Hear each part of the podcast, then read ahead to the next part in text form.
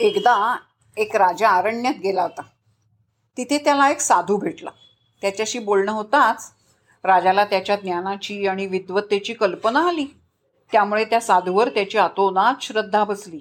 आपल्याकडून त्या साधूने काहीतरी स्वीकारून आपल्याला कृतार्थ करावं असं त्याला फार वाटायला लागलं. पण साधूने त्याला नकार दिला आणि म्हटलं अरे राजा मला तर तुझ्याकडनं काहीच नको आहे. या वनातल्या फळांवर माझी भूक भागते. निर्झर पाणी माझी निर्झर जो आहे तो माझी तहान भागवतात.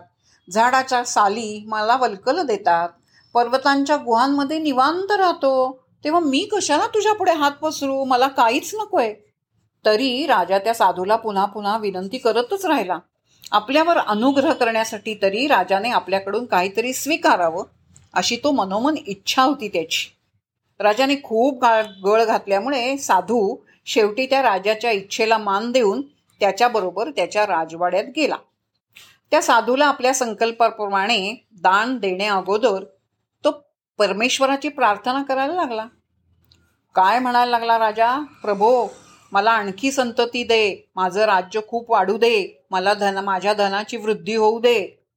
साधू तो प्रकार पाहत बसला. अखेर ती राजाची प्रार्थना संपण्याआधीच तो त्याच्या मालातून चुपचाप बाहेर पडला. साधू निघून गेल्याचं पाहताच राजा त्याच्या मागोमाग जाऊ लागला. त्याला गाठून म्हणला महाराज आपण काहीही न घेताच का निघालात?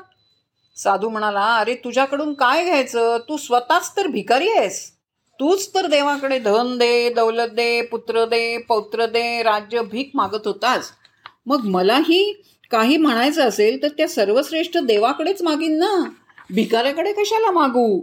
भक्ताच्या तोंडी अशी भाषा भिकेची शोभत नाही. देवाकडे अशा प्रकारची व्यापार व्यापार म्हणजे याचना करणं ही व्यापारी वृत्ती झाली. मला प्रेम आणि व्यापार यातला मग फरक काय राहिला? मुक्तीच जर मिळवायची असेल तर केलेली भगवंताची उपासना ही सुद्धा निकृष्ट प्रकारची आहे. याचना करणं सोडून दिल्यावरच खरा आध्यात्मिक उपासनेला प्रारंभ होतो. तुकाराम महाराज सुद्धा असं म्हणतात कासयाने तुझी पूजा करू केशी राजा अरे उदके न्हाणू तरी स्वरूपची तुझे. तुकाराम महाराजांसारखा माणूस. आपल्याला काहीतरी हवंच असतं. परमेश्वराकडे सुद्धा गेल्यानंतर तुम्ही पाहिलं असेल गणपतीच्या दिवसात. गणपतीला काय वाहतात?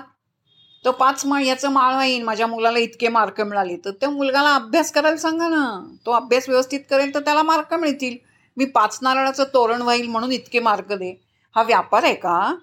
मी माझं काम जर यथाउचित केलं तर त्याचं यथोचित फळ मला नक्की शंभर टक्के मिळतं. याची खात्री बाळगायला हवी. आणि मग अशा वेळेला जेव्हा साधूंकडे याचना करतो तेव्हा ती किती चुकीच्या ठिकाणी याचना होते? असं या कथेतनं आपल्या लक्षात येतं. साधूने आधीच सांगितलं मला काहीच नको आहे.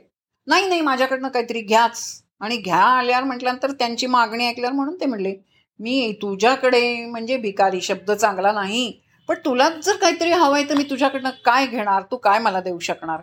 साध्याच्या गोष्टीतनं आपल्याला संकेत पोचवलाय. खरं सांगायचं तर परमेश्वरानेच आपल्याला उदंड हस्ते कमलावराने इतकं दिलंय की त्याच्याकडे काय मागायचं? आणि हे न मागणं हेच कसं योग्य आहे हे या कथेतनं आपल्या सहजही लक्षात येतं.